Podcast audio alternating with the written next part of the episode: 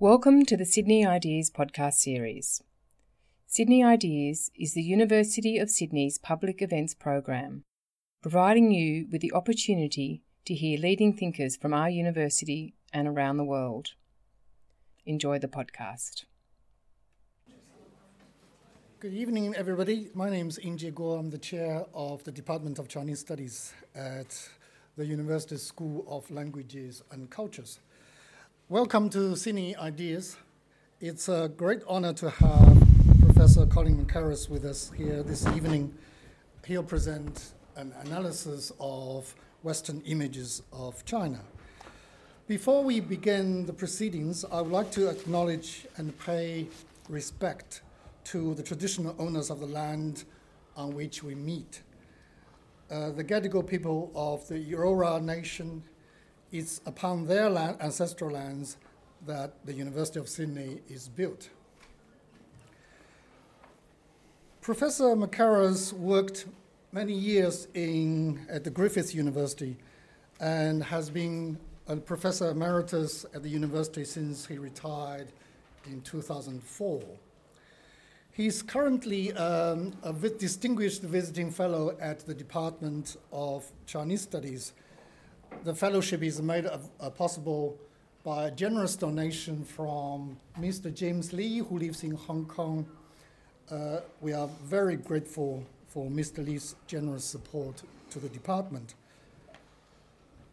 Professor Mackerras is a specialist on Chinese history, culture, ethnic minorities, and Western images of China. He has written and edited 40 books and authored nearly 200 scholarly papers. That's probably more than a few of us combined. Um,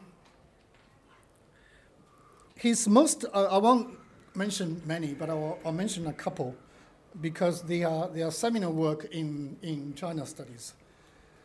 Uh, his most important authored books on theater are The Rise of Peking Opera. Um, that was published by Oxford. And another is Chinese Drama, A Historical Survey. These two books are really uh, a must for anybody who studies Chinese drama and theater. Professor Mackerras has uh, received many awards and honors. Once again, I wouldn't mention all of them because there are too many. I'll just mention a couple. Uh, he is a fellow of the Australian Academy of Humanities and an officer in the Order of Australia. In 2015, he was uh, the recipient of a special China Book Award, uh, a Chinese government award given to non Chinese who have made outstanding contributions in spreading Chinese culture through um, through their writings.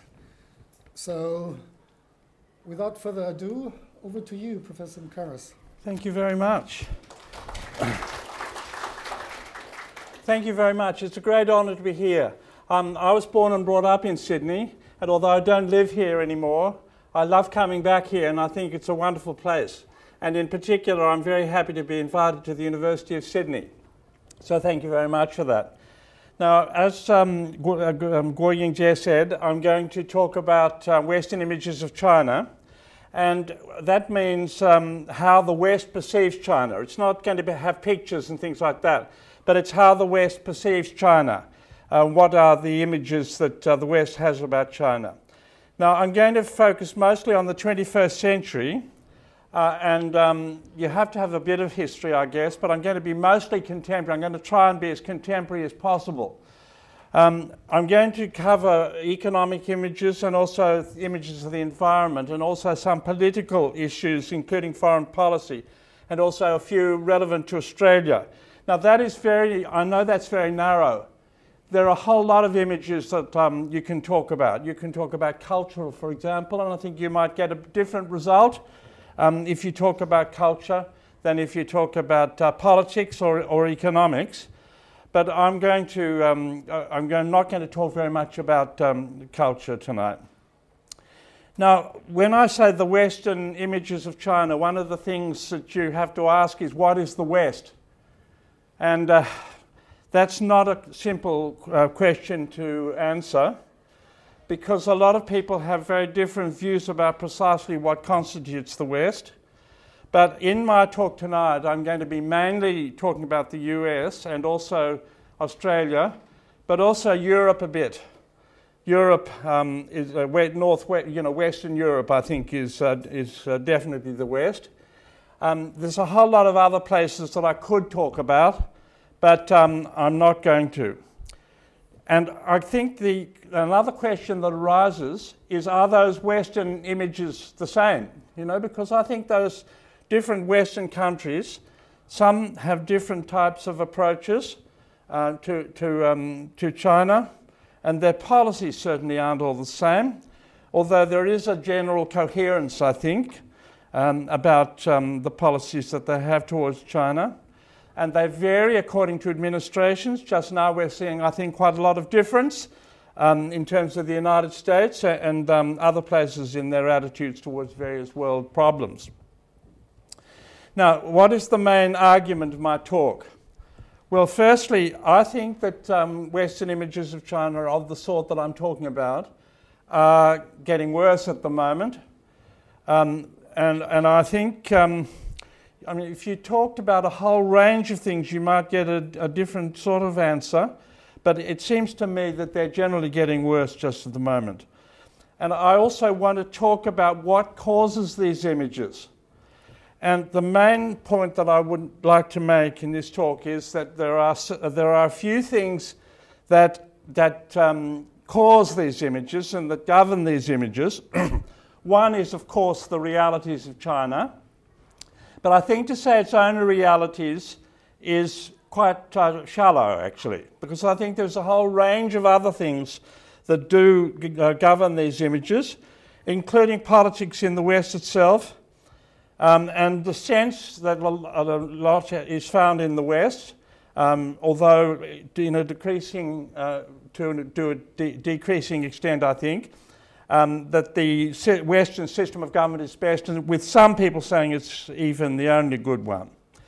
I think that politics has a lot of effect on images and how one sees other people.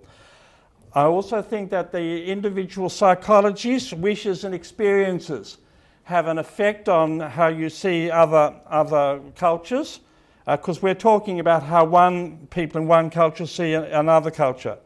I guess what I um, would like to summarize by saying that when we talk about Western images of China, we are talking about China, of course, but we're also talking about the West.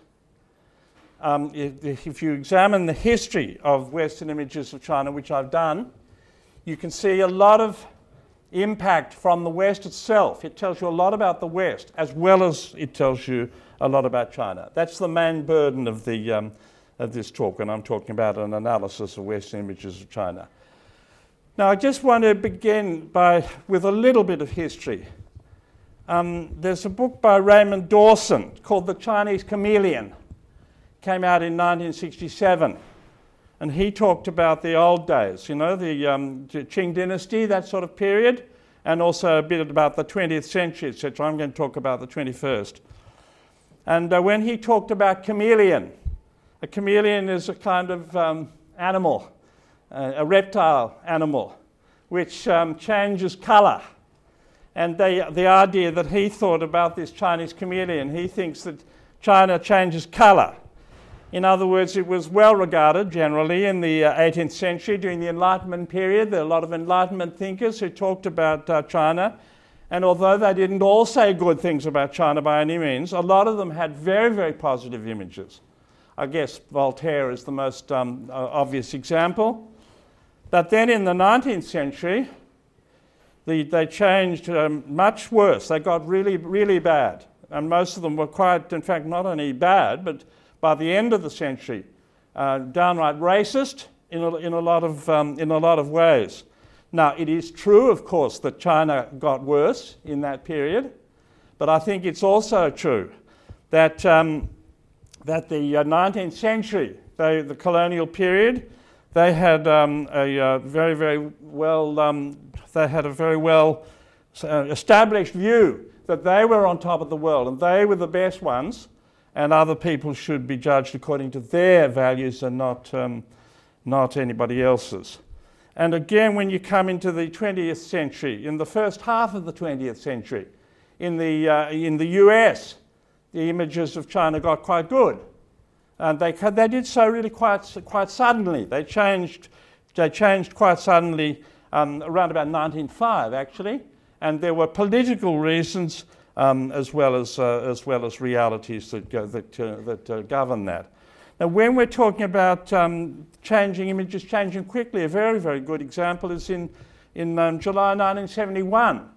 What happened then was that um, Henry Kissinger went to China in secret, and then after that, they announced the, um, that, that, that uh, Richard Nixon, the president in those days, would visit um, China before May 1972, and in fact, he went in, 19, in February 1972.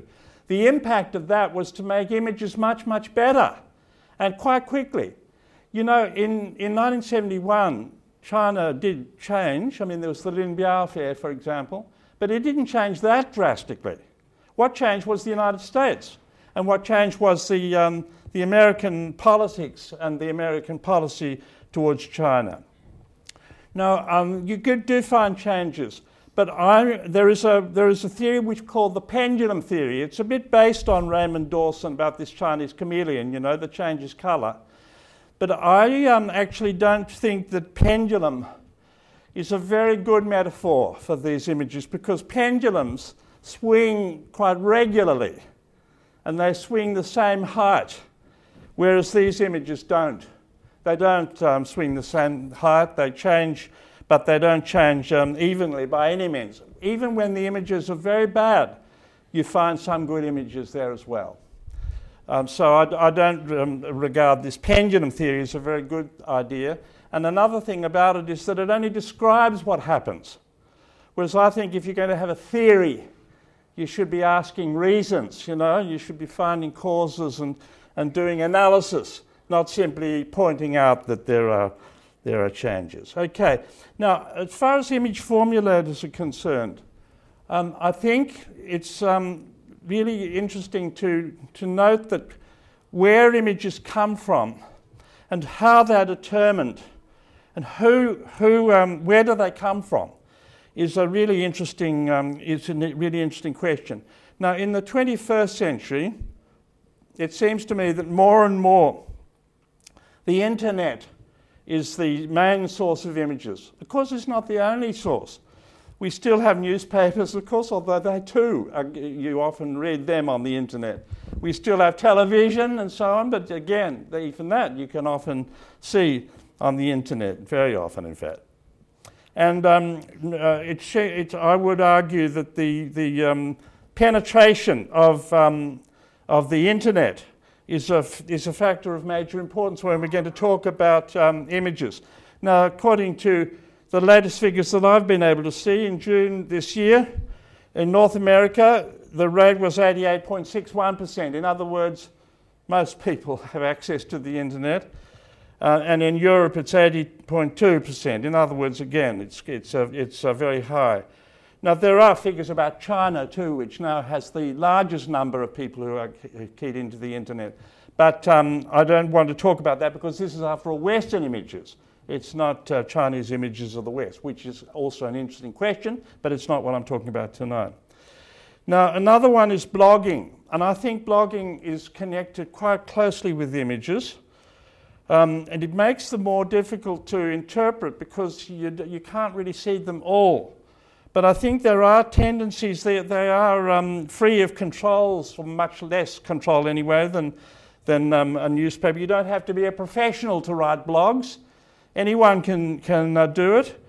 Um, but I think it's also, it's also, well, it's interesting in that you find ideas on blogs which people will not say, usually, except to their closest friends. They might think they shouldn't be thinking this, you know? But they are thinking it, and you find um, hatred, you know, very, very strong hatreds of, um, including of China. You also find um, some, some uh, vigorous defences, also, I'd have to add that.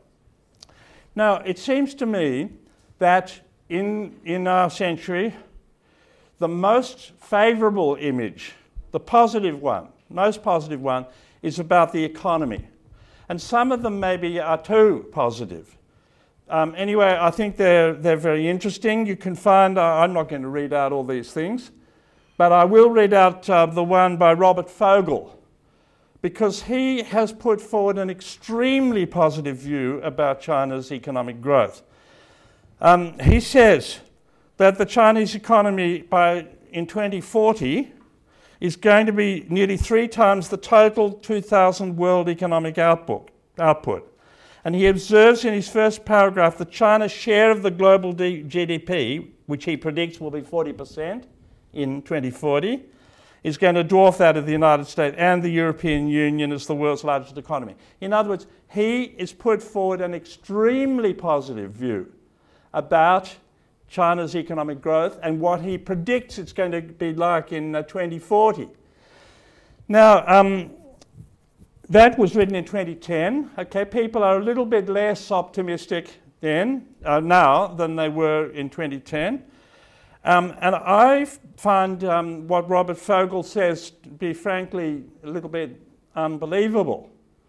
But I have to admit that he's a Nobel laureate for economics, so presumably he knows what he's talking about, um, and presumably he's given some close thought to all this.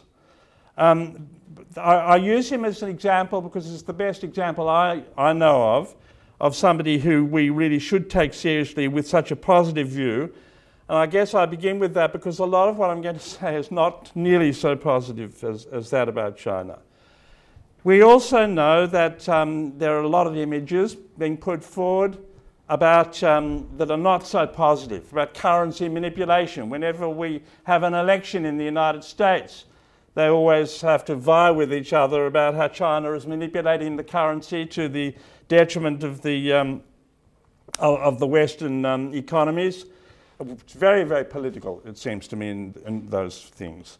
Uh, and that there are a lot of people in the West who believe that China's bad labour practices enable it, enables it to produce things more cheaply, which put workers in countries, in other countries out of work because people can't compete with, um, with uh, Chinese uh, business because they don't treat their workers properly. In other words, these are quite negative, negative images.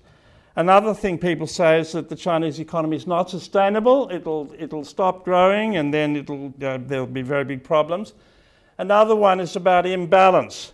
Now, th- this is actually quite a serious problem, which the Chinese government also has, has, uh, has talked about a lot. Um, I don't have time to go into all this Gini coefficient business, but it's um, in 2012, the figures showed China was about the same as the US. And there were also some figures which showed China being much worse than the US, much more uneven. Um, official figures recently have said that it's beginning to come down not quite, uh, not as bad. I don't know whether to believe that or not, but I think there are a lot of people in the West who don't believe it and who think that it, the situation is getting, um, getting much worse as time goes on. Now, I want to talk about the environment. I, I don't have that much time to, to, um, to, to spend, but the, the question of the environment is a, is a really interesting one, and I think it's a really important one too, because a lot of people, when they think of China, they think of the bad things about China, they think of the environment first. And I know a lot of uh, people who don't want to live in China because they think it's not good for their health and that their health will suffer. And um, we, we find um, e- examples like the BBC, um, uh, uh, you know, the return of the air apocalypse, which is like the apocalypse, except that it's the air apocalypse showing how bad the air is in, um, is in Beijing with uh, Beijing's ex- expats fleeing the smog. This is the um, headline uh, that we find in the BBC. This was in uh, March uh, 2014. Also about wildlife, uh, wildlife dying out. You know, tigers, the northeastern tiger, uh, pandas, and um, and well, the question of the panda is there's a lot to be said about that. But on, on the whole, the the West is not very impressed with how the, uh, how the Chinese have treated this, um, this problem. Now, um, I do want to add something on the other side, however, which I think is interesting anyway. There was a report put out very, very recently, by which I mean the last few days, um, which gave figures about how much uh, different countries spend on renewable, you know, renewable energy sources. Uh, and um, China was the top one. Okay, they spend more than any other country, and that I think that is true. They, they have quite a lot of money put into this recently, um, and of course the scale of the problem is so big that it, uh, that it takes a long time to make a difference. The second one is India, by the way, just for interest, and then the third one is the US, and uh, Germany, and then we come fifth. Australia is number five on, on the list. So I mean, I don't know whether Malcolm Turnbull should make a bit more about that than he does, but uh, anyway, that's, that's what the figures showed. Now, as for the environment, this, it's, um, in, in 2009, there was a big meeting in, in Copenhagen at which the Chinese got really bad press. There was, um, uh, there was um, a journalist who took part in all the meetings or actually he, he represented the Maldives. Not, he wasn't a journalist, but he put out reports saying that the Chinese had tried to stop all agreements and had been extremely negative about, um, you know, our own Kevin Rudd made uh, remarks that I'm not going to repeat um, about how that were extremely insulting about the uh, Chinese. However, re- more recently, it seems to have got much better, at least in terms of how the Chinese take part in international meetings. Uh, and um, the most recent one, um, which was, um, which was um, in, um, with, uh, in, uh, in June this year, Donald Trump said that he was going to take the US out of the Paris, uh, Paris Agreement, um, which had been signed in, in, in October uh, last year. Um, uh, which uh, said that um, there, there, was going to be a re- reduction of carbon emissions and that everyone should aim to, to do that. Well, then, when Donald Trump um, withdrew from that, the Chinese Premier, Li Keqiang, happened to be in Europe and he put out a statement vigorously disagreeing with that, which was noticed in the, in the, um, in the American uh, press, by the way, because, because um, it showed that um, China was on the right side as against the, um, as against the United States um, Donald Trump, who was not. Now, very briefly, I want to just say, say a couple of things about images of Chinese politics. Now, this is also a very complicated, um, but also I think interesting issue. Um, the fact is that there are varying views, and I think most of them are, tend to be negative. Two that I think are interesting is one book by a man called Daniel Bell.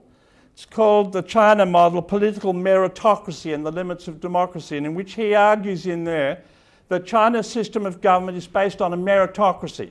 In other words, people are chosen, cadres are chosen uh, and trained according to merit. And that for all its faults, the people who are in charge of China are, are um, well, he thinks, meritoc- merit- meritocratic. He also thinks that Western democracy has got, a, got some problems because it can't take long term decisions. Because whenever you take a decision, then you're going to be voted out or possibly be voted out uh, at the next election, which he thinks makes, uh, of course, the Chinese agree with that. They, they uh, continually say such things about how that makes their system not such a bad one. On the other hand, there's a man called Stein Ringen. He's a professor at Oxford University who wrote a book called The Perfect Dictatorship China in the 21st Century, which is extremely negative about everything to do with Chinese government. He thinks it's very repressive and getting more so. Um, he thinks its uh, human rights record is, is very bad and getting worse. Um, but he also thinks that it's so tight so repressive that the Communist Party is going to last. He thinks it will last for a while. Um, and that, of course, is um, it's not a universally held view because there are a lot of people who think that it's, um, it's, it will collapse um, quite soon. Now, I, I, I, would like to go into that question about the, um, the future of, the, of China, but I don't have time, unfortunately. I think that these, these two people um, are, are really interesting examples. Daniel Bell lives in China. He works at Tsinghua University. He's Canadian. Um, and um, he's a China specialist. He's, he speaks Chinese very well. His wife is Chinese. Um, he, um, he knows a lot about China, a lot. Um, Stein Ringen, on the other hand, is not a China specialist. He's a political scientist. And I wonder if those, dis- those different disciplines make a difference in how people uh, think of things. I mean, for, for Ringen, the issues are about politics and political systems. Now, I'm not, to ju- I'm not making judgments. I think they're both interesting disciplines. But I think that they may be one among those things that affect, um, affect uh, the conclusions that are, uh, that are reached. Um, well, yeah, I, I, won't talk about that, I think, because I don't, I don't have so much time. Now, I want to talk about human rights. They, why do I talk about them? Because they are a major issue in Western images of China, especially since the late 80s, especially since 1989, the big incident on June 4th, with the suppression of the, of the um, student movement. Um, with um, it's ex- a very extremely amid a lot of bloodshed, a, a most unfortunate um, event which caused the West to, to raise the issue of human rights um, more, more than it had done before. I mean, it wasn't completely new, by the way. There'd been, uh, there'd been um, uh, issues before that, ever since the time of Jimmy Carter, um, a decade or so before that. And the issue of civil rights even goes back to the 18th century. You find references to, to that there. But it's got much more so now. And it seems to me that it's getting more so despite the fact that it's, there's been ups and downs, um, and from time to time the West has sort of thought, well, maybe we can we can talk about um, this and we can do we can trade and we can we can um, we can um, um, engage with China uh, much more. But I think in the last few years, um, the the situation has got more tense. So that's how it looks to me. And I'd be, I'd be interested if others have a different view. I think this may be because of Xi Jinping's policies. Um, Xi Jinping has, is definitely does not want the Chinese Communist Party to be overthrown, uh, and he is uh, suppressing dissent um, much more than uh, the, his predecessor Hu Jintao. Um, and uh, there have been, although actually some of the, some of the examples I'm giving, there's riots in, in Tibet and Xinjiang, which actually occurred under Hu Jintao, not under Xi Jinping, although especially in, in Xinjiang it's been an ongoing um, factor. The thing I want to say about those riots, reactions about those riots, they are extremely complicated. Now, I don't claim to know everything or be right, but I've, I've studied the question of ethnic minorities. Uh, and it seems to me that those riots are not straightforward. The Western press, however, tended to put all the blame on China. And so, you know, it's because it's repressive and, and, um, and because it's, um, it's, um, um there's no, no human rights. Um, on the other hand, the Chinese government tended to put, put blame on outside sources, you know, and outside uh, people outside China um, as far as Xinjiang is concerned, including the um, ISIS, you know, because there have been quite a few terrorist incidents in, in Xinjiang uh, lately. My own view, for what it's worth, is that both are, are, are um, there, both are to, to be um, considered. I think that a lot of the way in which the West reacted was definitely highly politicized. It wasn't wrong. I'm not saying it's wrong, but I'm saying it's definitely highly politicized and that there is much more to to all these things uh, than meets the eye. The fact is that um, when you're talking human rights, the West tends to take a very individualistic view, which is, which is rational and natural. China tends to take a very com- communitarian view. In other words, they argue, well, the, the, the, the livelihood of the Chinese people, millions and millions of them, hundreds of millions, has got much better, so that means good human rights. Whereas the Western, Western journalists tend to argue, well, there's human rights abuses, you know, the, um, Tibetans are not, are not allowed to this, this and that. Um, and uh, Liu Xiaobo, the, the dissident, was put in prison um, when he should have got the Nobel uh, Peace Prize, um, and, and things of this sort. Um, well, I mean, that it seems to me that both are actually rational. I think the, I think the livelihood of the Chinese people has got much better. Um, and I think not only in terms of, um, of economics, but also in terms of, of other confidence and other things like that. You know, can I just say, I, I went first to China in 1964, that's over 50 years ago. Um, and um, I've been going there many, many times. I've been there about 70 times or so now. now up, to, up to now, I've lost count actually. Um, and it seems to me, I mean, I'm, that's only one pair of eyes, of course. I've only got one pair of eyes, just like everybody else. But in my eyes, the livelihood of the Chinese is much better than it used to be. I find my, among my students, they're more, they're more confident, they're more open, um, and they certainly have a higher standard of living. They also have their worries, of course. They have a lot of worries. Um, but um, if, if I was a Chinese, I'd much rather be alive now than, um, than 50 years ago, let alone 100 years ago, let alone 150. So anyway, this is all sort of an image of about human rights, an issue about human rights. I think that this is a big issue as far as the, um, the um, Western images of China is concerned and, that it's not getting better. Now, I just want to talk about China as a threat because it seems to me that this threat idea is coming back. Um, I, I, think um, there's a lot of people in the West I mean, in the 50s, we know that, um, that the, the, United States had a very, very clear policy that China was uh, aggression, aggressive, was formally uh, um, condemned for aggression in, uh, as a result of the Korean War. Um, and um, then uh, and Australia and various other countries also followed that. Then, when the engagement took, started with Nixon going to China in in the early 70s, then that tended to disappear. And under Whitlam here, for example, in, in Australia, you didn't find it under Whitlam. Um, it it uh, disappeared altogether. But in America, at the end of the uh, 20th century and throughout the 21st century, it's, get, it's coming back. Um, and I think it's coming back quite a lot. There's a lot to be uh, said about this and a lot of documents to read and a lot of what people are, are thinking. Um, but um, I think that uh, David Shambaugh uh, is his comment about the, um, the uh, shift in American thinking.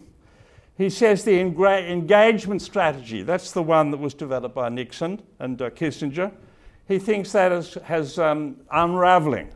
And now that um, he thinks it was based on the, the, the presupposition that China would not challenge the American dominant security architecture and order in East Asia.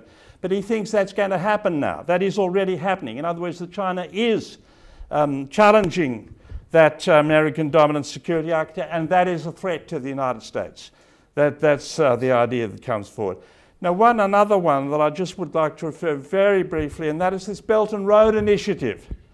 There's been a bit about that. Of course, in China, they are very proud of this, and they, there's a lot of propaganda, there's a lot of of, um, of uh, things about it on the, in the press, on, on the radio, and so on, and, and the internet, and big conferences which are, which are put up to, to, to praise and to further the interests of this Belt and Road Initiative.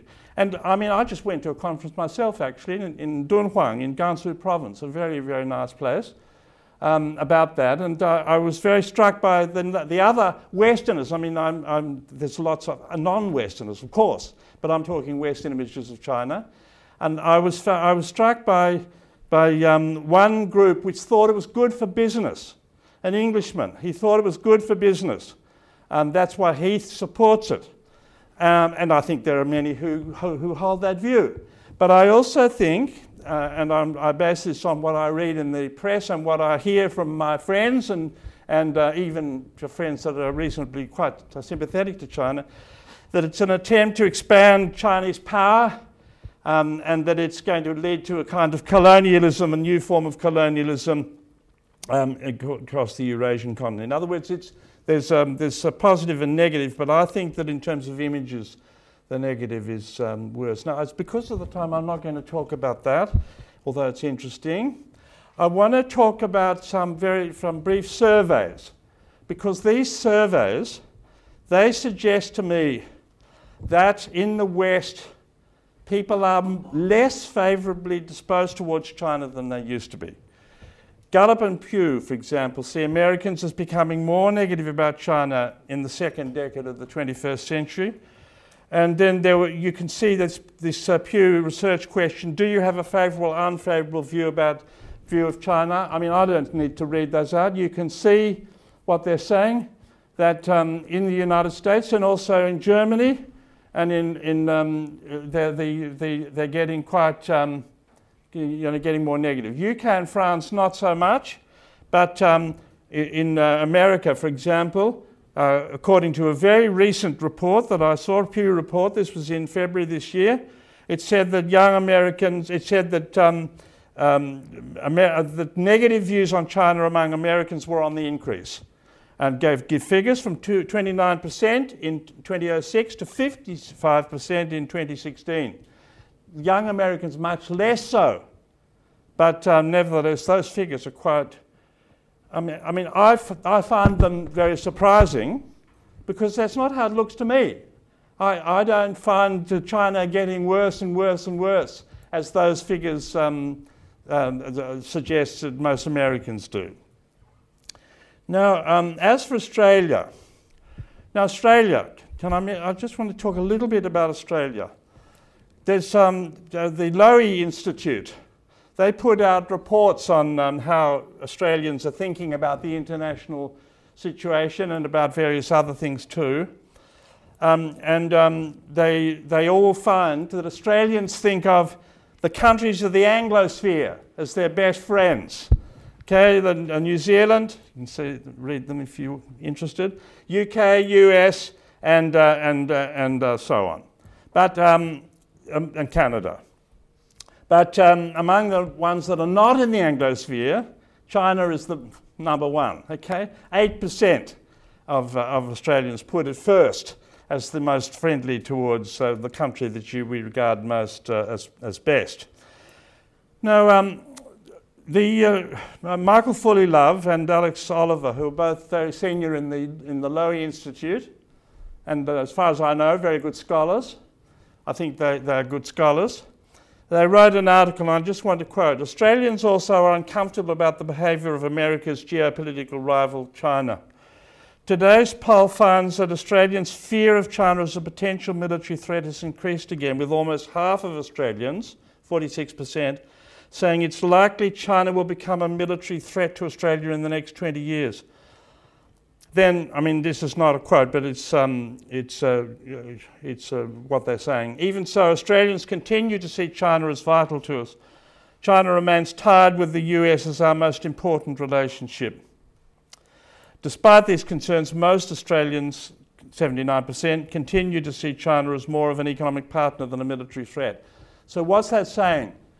For Australians, China is important, it matters.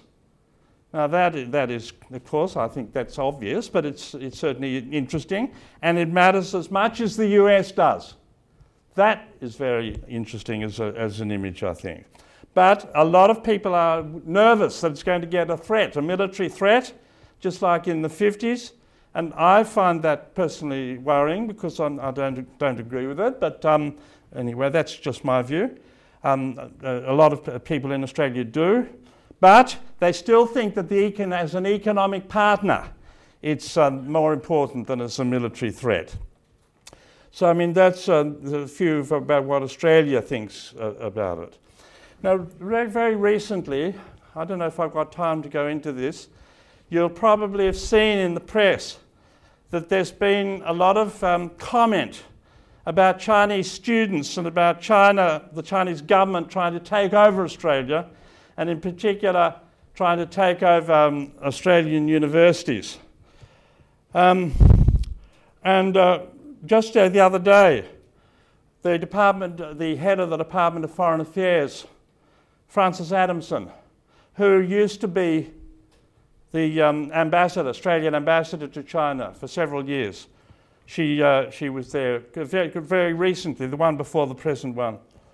Um, she gave, anyway, Frances Adamson gave a talk to the Adelaide Confucius Institute in which she said that if um, Chinese students, she welcomed Chinese students. First of all, she said they were, they were very important to have in Australia.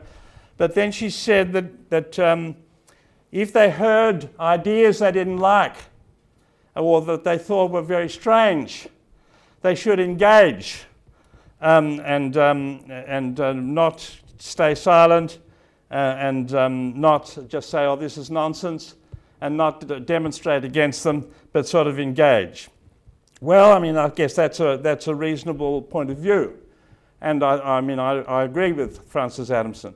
But I must say, I find this, and I'd like to raise another side of it.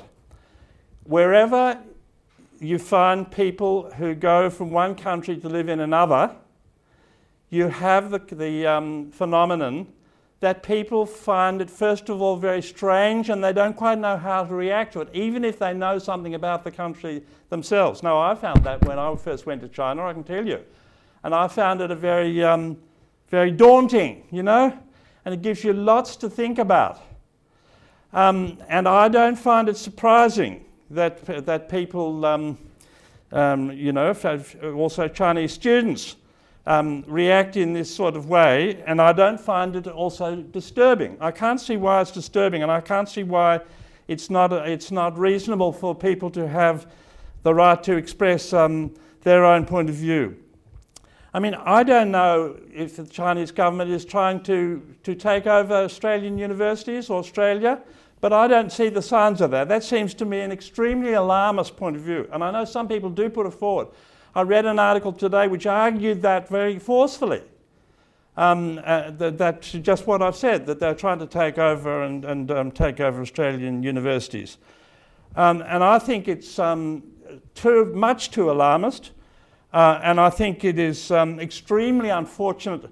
The whole question, and it does relate to the whole question about images.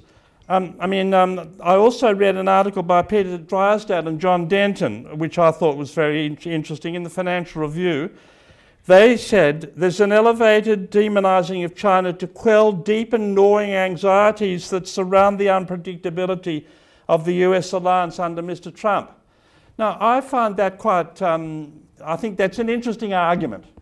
in other words, I think there is a lot of politics in this as well as, um, as you know, as for realities, I, I think there are realities, but I've, I've already told you how I react to, to those. Because, I mean, I just don't think it's reasonable to expect that, that a Chinese student or any other student, if it comes to that, who comes here to study, is immediately going to say, oh, it's so wonderful, Australia is so wonderful, and, um, and what everything we have at home is so horrible. Um, actually, according to research that I've seen, Chinese students react less like that than, than quite a number of um, others and, uh, and, and get on with their studies. There have only been four incidents, untoward incidents. And out of hundreds, of, you know, there's 150,000 or so Chinese students studying in, um, in Australia now. I've, I've asked the question at the bottom are there likely to be consequences? Well, I mean, I suppose the sort of question I'm raising, I, I don't want to be too uh, depressing. But I mean, you would think that maybe the Chinese students will think, well, if I'm going to be treated like that, I might go somewhere else.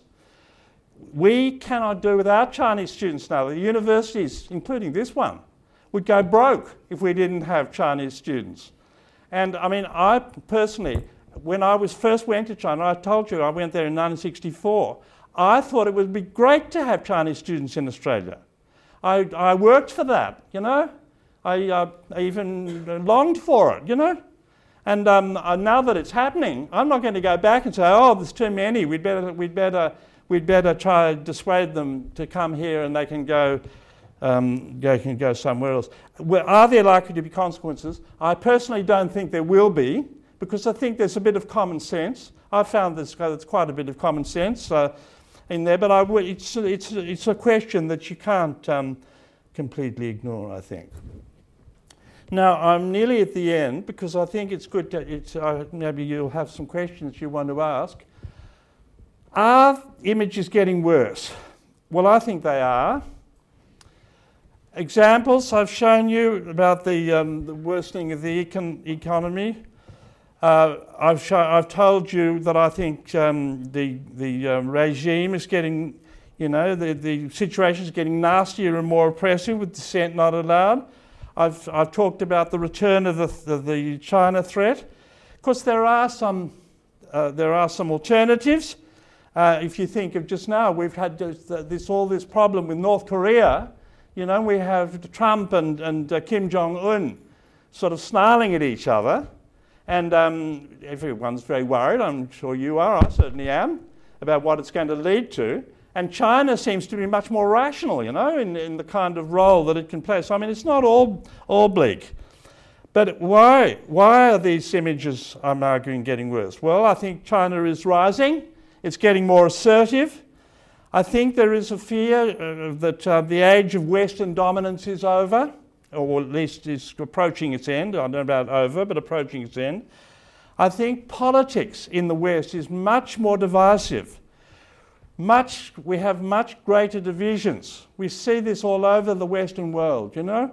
And we see it not only the Western world, I guess we see rising nationalisms, you know, in Turkey and India, China, USA, and, and, um, and, and various um, other places.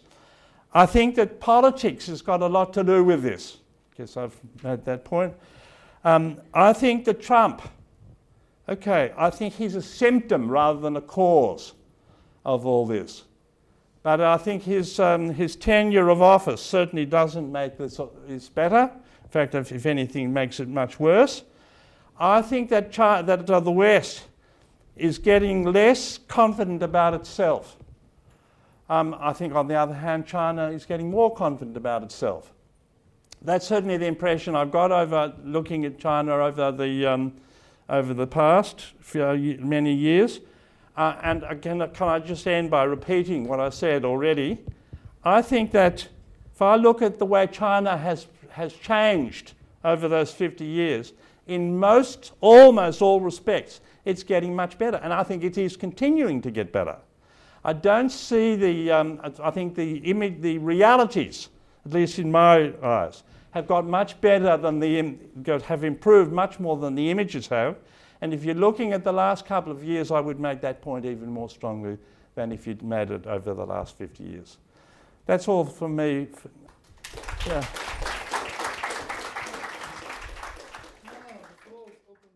Thanks for listening to the Sydney Ideas podcast series. For more information about our upcoming events or to listen to more podcasts, head to sydney.edu.au forward slash Sydney underscore ideas.